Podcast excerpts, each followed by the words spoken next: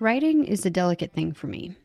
I harbor a secret, well, not anymore, desire to one day write something and have it published. I've held this idea in my mind since the second grade when my teacher wrote me a note saying she hopes to read my book someday.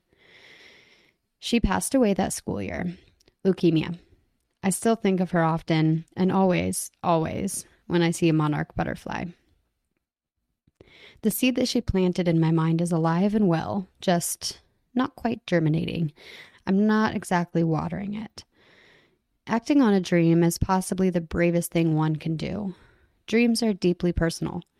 Upon taking action, the dream no longer lives only in your heart, safe and nurtured by imagination. It's thrust into the harsh light of day, and you're not quite sure it can survive there.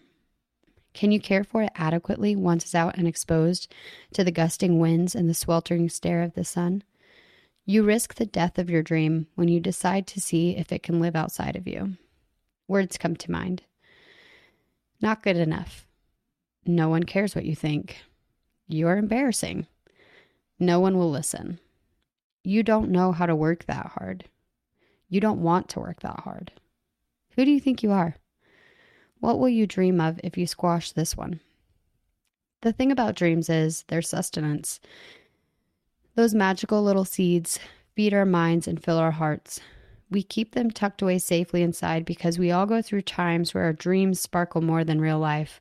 In those times, we open up the place where our dreams live. We take a peek, and they give us somewhere to visit, an alternate universe of sorts. One that perhaps, maybe, we could really live in permanently if we're brave enough and work hard enough. Just that possibility keeps it a pleasant and perfectly logical place to visit every now and then.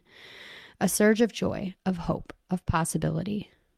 Close and lock the door until next time. Safe. What's your dream? Do you have a safe haven in your imagination? One that you're tempted to go forth in pursuit of, but fear stops you short? I imagine this is a very common human condition. I do wonder do seeds eventually go bad? I don't know the answer. I could Google it, but I prefer to wonder. Or maybe I'm afraid to know the answer.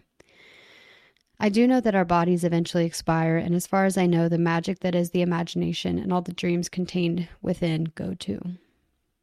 Like a seed, dreams need regular watering to burst open and send forth a seedling into the light of day.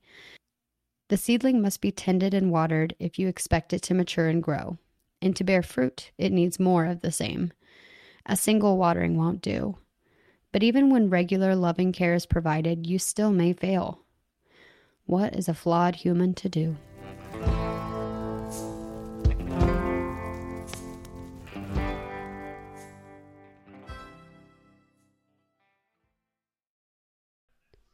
Thanks for listening to the Makers, Dreamers, Doers podcast with me, Morgan Barrett. Please remember to follow, review, and share this podcast with anyone who you think would enjoy it. Your support helps more people find the podcast. You can also find me on Instagram at Morgan Barrett underscore underscore and check out my website for more information at morganbarrett.co.